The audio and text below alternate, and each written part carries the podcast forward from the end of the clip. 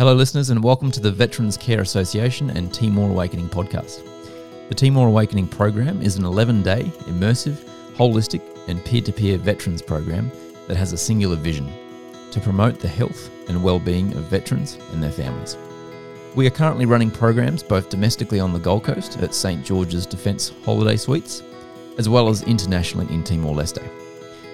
We use the Timor Awakening programs as an opportunity to sit down with our participants, either one on one or in a group setting, and conduct podcast interviews to capture their stories and their lessons learned, providing insights we can all learn from as we, as veterans and wounded healers, move through our own journeys and help others do the same. We'll be covering a whole range of topics, including defence transition, mental health, relationships, veteran suicide, peer mentoring, PTSD, and post traumatic growth. So, whether you're out and about, listening to this at home, or driving in your car, we do trust that you'll get a lot out of listening to our participants. Thank you and enjoy.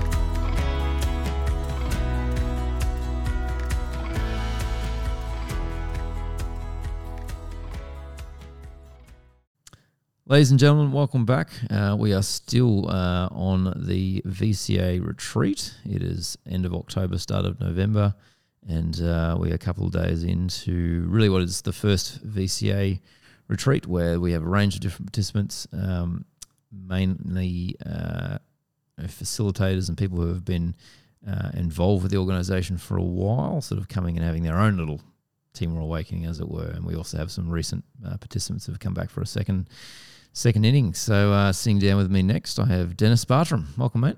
Michael, how are you going? I'm doing fantastically, and uh, welcome to another program. Thank you very much. So, um, you know, in the past, often uh, I would be at a program for the start of it and then at the end of it. So I would have gotten to know people for a couple of days, gone back to my day job, and then kind of come back at the second weekend for the podcast.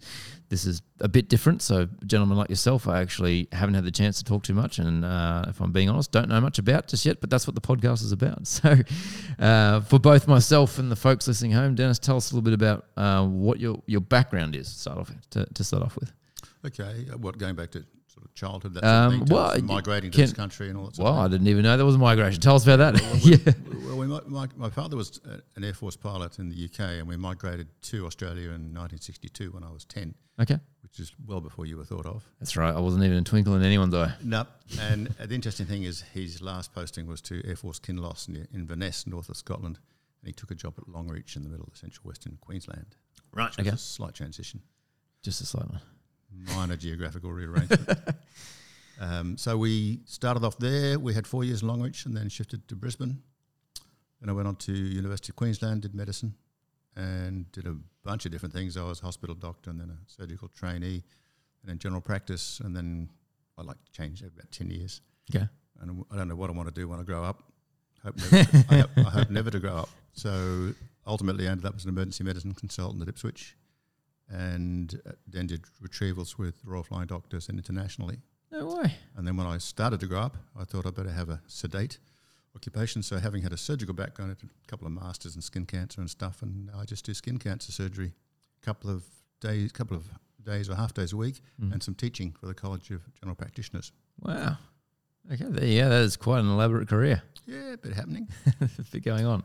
And sort of in aside from the you know, flying doctors and a couple of things you mentioned there, has there been any sort of direct involvement with with defence with your medical background or? Well, yes, I joined the Army Reserve in Mackay in 1995 with what was then known as Ready to reserve? Well, uh, yes, 11 BASB, Mhm. as you know, is uh, one of those beautiful acronyms which they change every year Yes. just in case you know what it means. Yeah. And then it became a CISB and God knows what else. But I, think it's, I think it's changed since CISB. I think I think you're still pretty safe with CISB. I could be wrong though. I've been out a little while now too. oh, so. well, there you go. Yeah.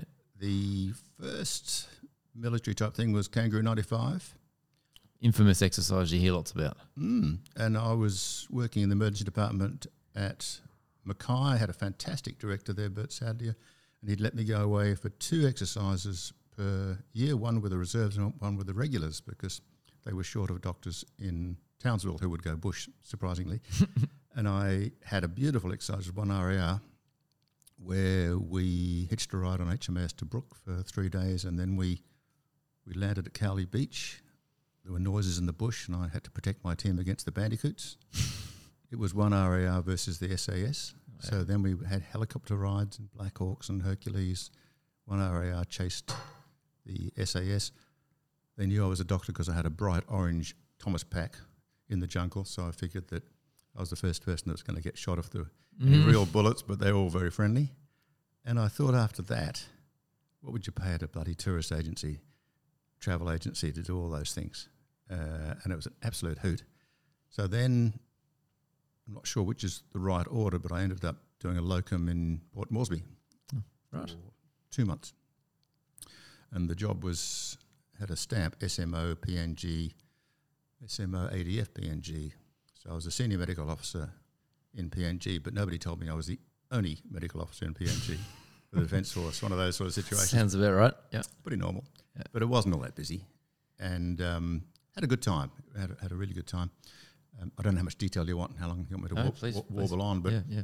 it was pretty humdrum in Port Moresby, except that it was incredibly bloody threatening because it was a s- sort of scary place. Um, but there were a couple of memorable things. One was where an Australian expat got his throat cut in the Trobriand Islands, so I had to hijack a Hercules and go up there and bring him back. How'd that happen?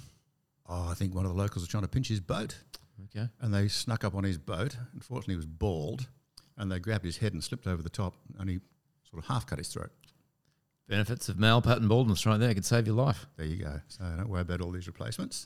I'm one of those vain people that does these replacements. So uh, I, I would have, I would have died. I would, have succumbed to my wounds in it. Well, there you go. Yes. Um, so that was interesting. And then the other interesting time was we went to Mendi and then to Lae. Mm. It's very peaceful. And I'm, I'm pretty proud of this bit because they were showing me around the hospital in, in, in Mendi, and there were all sorts of interesting things like leprosy and stuff like that. And I was doing my tropical medicine training at the time, just for fun. And uh, we came across this cot in the corner, quite a big cot with a fly screen on top. And I said, What's going on over there? And they said, Oh, he won't die. What? He was a, about a 12 year old boy who'd been badly burnt two or three months before. And uh, they said, Oh, we'll, we'll keep going. And I was just spooked by this. I thought, No, no, no, want to go back, take some pictures. And, they, and we took his, took his bandages off, and his uncle was there. And I said, Look, no, no promises, but I'm going to go back and see what I can do. At the end of the time, two months, hopped on the plane. Who should hop on the plane beside me but the New Guinea representative for Rotary and Rotary Oceania and the whole bit. Long story short, he got the little boy to Brisbane. Mm. He was he was no picture of he was no beautiful picture or handsome, but he was able to see, get his head up on all sort of stuff, and all because I took, took a couple of pictures. Wow. Hmm. Look at that. So that was great. Uh, thereafter, I think because I'd done that, I'm, I met a Colonel Wells. Yeah, he was a senior medical guy from Sydney, I think, who was touring. And uh, then I got, got a gig with Interfet as RMO for 1JSU, No way. which was quite good fun. So you were over there, sort of the early days of. No, not really. It was really more about January, January 2000. that's still early days, Early, yeah. early, early-ish. Yeah. Uh, didn't do much, really. I didn't do much there. The most interesting thing was looking after the militia prisoners, and there was so much time on my hands that we could go to the Salesian convent with the padres and look after the kids and the nuns and the whole bit, make sure they're okay. Uh, oh, we did some exhumations. They like to have a, they like to have a doctor there to try and work out how the poor buggers were killed, you know, whether they were Mm. shot or stabbed. And I didn't have a clue, but there was another doctor there who had been a pathologist Pathologist, yeah. from South America or somewhere, and he said, "Well, this is how you do it." So, Okay. learning on the job. Yeah, yeah. And so were you on like uh, CFTS at this point, like continuous full time service, or were you as no, re- I think they, I think transfer. Well, transfer you to full time service just for the period of that deployment. Yeah, and, that- and it, yeah. go back into the cupboard. Yeah. which I did, which well, everybody bloody well left me. We went, we went across on the um, on the big, big Jar- Jervis bi- Bay? Jervis Bay, Jervis Bay, which was great. Uh, I was, I usually get seasick, sick, but it was like a mill pond. I was all doped up. I could hardly speak of the pills. mill pond. But I got sick with some dengue-like illness Oh, in the God. last week. All pissed off. Um, so I hitched a ride on a Herc and came home. Then How, what happened? how long in total were you there for? Just two months. Yeah. Just two months. New Guinea was two months. Timor was two months. And it's funny how these things work out. Then I met somebody else and they needed somebody, they needed an anaesthetist on Bougainville. And I'm not an anaesthetist, but emergency consultants can look after an airway and put people to sleep. Yep. So I, I, I became pre- pretend, pretend, pretend anaesthetist. I'd never seen the kit, which actually comes out of a suitcase. So I went over to Enoggera and they got one out. It was in storage. Had a look at the kit. Okay. And went across. The interesting thing is, I don't know what you know much about anaesthetics and stuff, is you, you like to have oxygen in a hurry sometimes. The only oxygen on Bougainville was an oxygen concentrator. Right. Suck- Sucks it out of the air, so it's not all, it's That's- not, that's- not, not all that quick. Uh, yeah. Anyway, plumb me down if we didn't arrive. And Herc- big day too. Hercules landed. No, it didn't land. Hercules was, was coming into Bougainville. And the loadie said, Excuse me, sir, you're the surgeon. So I heard them talking. I saw Gavin furrowed brow, and he came over and said, We've got a, a little boy blown up. And what these kids do over there is they get World War II armaments and things out of the jungle and they put them in the fire Mm, but it hadn't gone off. So they'd sent him back to poke the fire, and guess what? went off. It went off. And so we landed, and I passed the real anaesthetist. He said, "He said, I hope you can give a gas because the kitty was in our helicopter that took us to at where we stayed under the, near the mine." So gave him that anaesthetic. We I think we operated on him for about four hours, and then um, a couple of days later, the surgeon said, "Oh, he's just happened to be a video assist, video assisted thoracic surgeon." Lovely guy. He said, "Oh, we've got to open his chest." I said, you kidding me? I'm not a real anaesthetist. He said, you'll be fine. And because his lung wouldn't come up. So we gave him another anaesthetic. Six days after the event, I took him back in the helicopter. Um, he never whinged or murmured or Mm, mm. the whole time. He's a very placid little kid. But I enjoy taking the piss out of him because I was in the back seat and I'd tap him on the shoulder and say, hey, Daniel. but just to be able to take him back was, Yeah, was absolutely huge. Fantastic. This is the sort of stuff you want to hear? Yeah, absolutely. I mean, we, we sort of wanted to ground in a bit of context of sort of what your background is. I guess moving forward, I mean, that's a fascinating story. I mean, there'd be no shortage of things we could burrow down in if we had 24 hours. I'm sure there'd be no shortage of stories and, and anecdotes you could share as well. But I guess moving forward from all that is what sort of brought you to here. How did you find out about VCA and what's brought you on a program? Well, well, I did Iraq after that in 2000 and, into 2004. Yep. I was an emergency consultant with the American mob. Yep. And um, yeah, I mean, it was a blast. IEDs and all that sort of stuff. But it was confronting. There's no question about it. You get 12 blown up people all at once. That's a little little confronting. I mean, I was lucky I got there after Fallujah. yeah. That was Yeah. really, really bad. So, yeah, happy to move on from there. Yep. How do I find out about this organisation? Oh, just for grins, I became an ordained minister over the last Okay. three or four years through One Spirit Interfaith Ministry in the States. So it's, I look after all all faiths. I Mm. don't. I'm an Anglican background, but relate to all faiths, and especially atheists who I love talking to because they're honest and they're smart. they don't bullshit. Yeah. Um, so I do honorary chaplain work at Ipswich Hospital now on a Thursday morning, Okay. and I do some stuff with the young vets as a volunteer in Ipswich. And I'm not sure how I got onto this. I must have. I really not. I really can't remember whether I was just cruising, looking Mm. for things, or might have just heard about uh, Padre Stone. I was going to say, it sounds like that's how the connection was made. Yeah. Got onto him, and then flowed from there. And from there. Went to Timor Awakening 21 in Yep. August. hmm How was that for you? How was that going back after 20 years? Oh, was fabulous, absolutely fabulous. Mm. Um, I'm sure you heard these stories over, but it was when we, as you say, it was only relatively early, early 2000. But as we went in, in, in, in from the airport, all you could see was burnt. Did you go to Timor?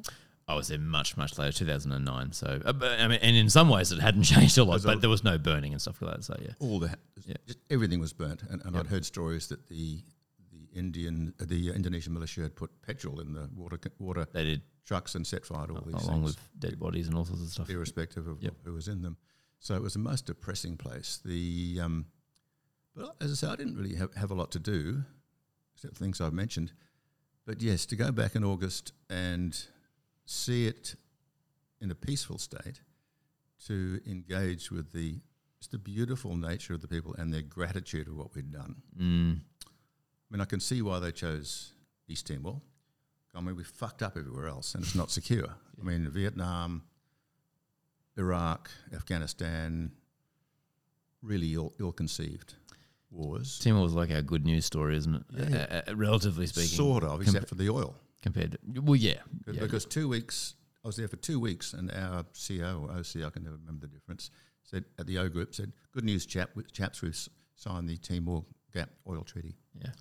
My heart sank. Which was not beneficial for them. My heart sank, and um, that was the real da- downer of the whole time. But to answer your question, just absolutely beautiful. To see their smiling faces, to see the way they've kicked on, to hear about their attitude towards forgiveness. So as a, That's incredible, isn't it? as as an Anglican, uh, brought up Church of England, and we came over here. Forgiveness is related to contrition and saying sorry, which you probably should be the majority of times, and don't do it again. Mm. That's all. That's all it's for. Well, that's what guilt's for. Don't do it again. Make up what you can. Don't do it again. Don't carry the guilt. But these people, Xanana Gusmão and Horta, just said, "Look, we've all done dumb things. Move on." Yeah. And that's what shows, doesn't it? You know, that, that otherwise there would have been would have been a shitstorm. There's no question about that. If Yeah. they'd wanted reparation, Indonesia wasn't going to give any ground. No. And even while we were there this last time, a lot of thanks due to, the, to Michael Stone and his his involvement. The um, there was Indonesian defence minister or something there on the yeah, I podium. heard about that. Yeah. Go figure. One of the things that I heard Xanana Gusmão say, which I think was very profound, was that, you know, as you um, sort of intimated there, that lots of people were um, frustrated and feeling as though, no, they must pay. They must pay for what they did, which any reasonable think person is reasonable. would, would, would agree to.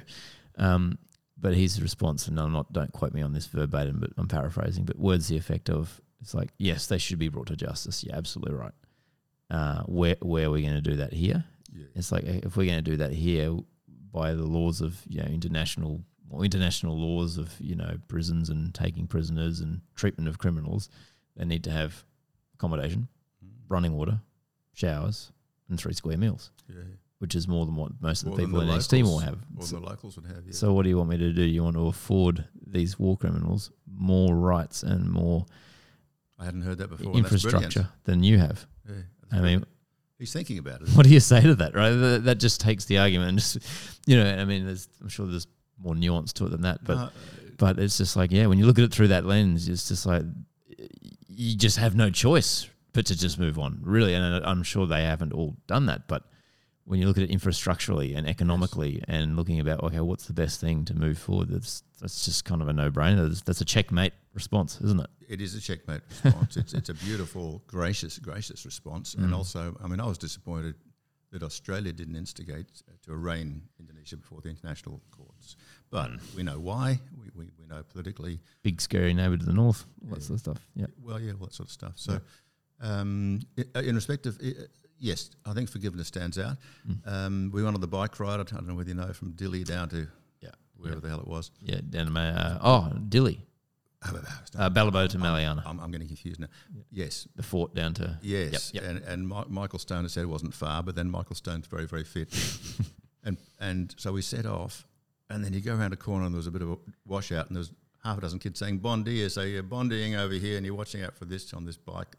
Got to the bottom, and I was with the padre who said it's only another 500 meters. Well, it's another five kilometers if it was, if it was a yard.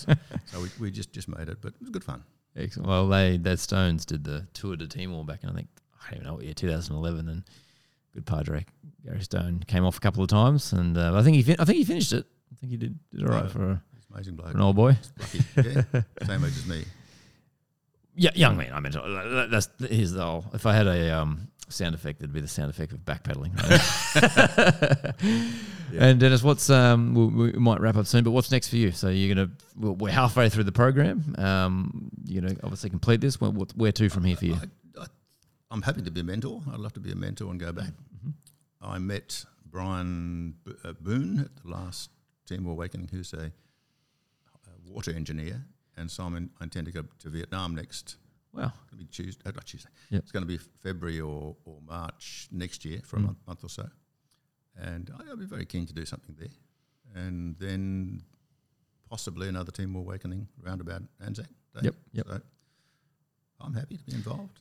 Might be I seeing like you there. Yeah. Oh, yeah. Are you going? Well, I'm, I haven't actually been to Timor in three years. So we, we came back um, 6th of March 2020. So you can probably remember what was happening around the world back then. COVID was really going into lockdown. So we were lucky to get back into the country because we had a few people with influenza A, myself included. Mm. Um, but I haven't been back since then.